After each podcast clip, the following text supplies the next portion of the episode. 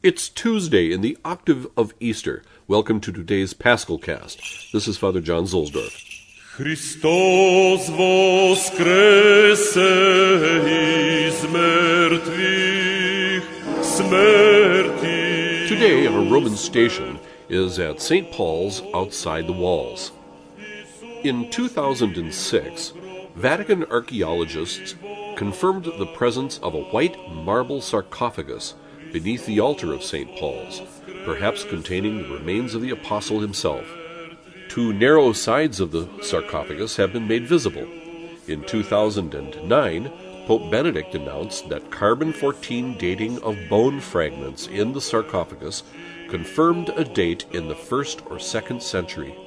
At that time, Pope Benedict said, This seems to confirm the unanimous and uncontested tradition that they are the mortal remains of the Apostle Paul.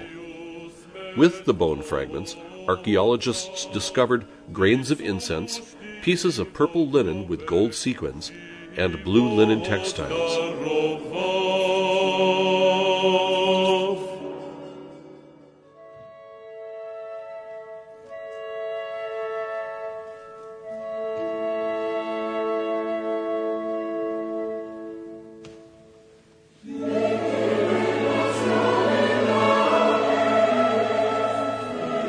From Toward Easter, the English translation of Father Patrick Troadec's book, Le Carême au jour le jour. The contemplation of the apparitions of Jesus risen from the dead is for us the source of a great joy and a profound peace.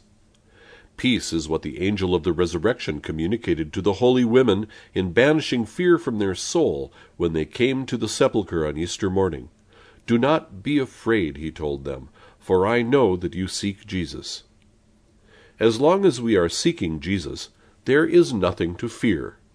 As long as Jesus is truly at the heart of our life, of our aspirations, as long as it is He who presides over our decisions, and as long as we make Him our confidant and our friend, there is nothing to fear. We can live in peace. The angel of the resurrection, therefore, settled the holy women in a great peace. Our Lord Himself communicated peace to His apostles gathered in the cenacle. The first word that He addresses to them on the evening of Easter, in penetrating into the cenacle, through though all the doors were closed, is that of Pax, peace be with you. He repeats it twice. On the lips of our Lord, this word is not a mere pious vow, a mere wish, but it is a word that is truly effective. That is to say, that the apostles immediately experienced a profound and lasting peace in their soul.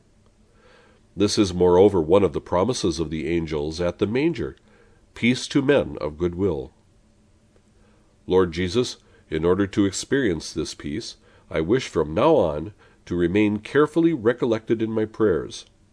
I wish likewise to foster peace around me by good humor and a pleasant demeanor, in order one day to share thy happiness in the blessed eternity of heaven.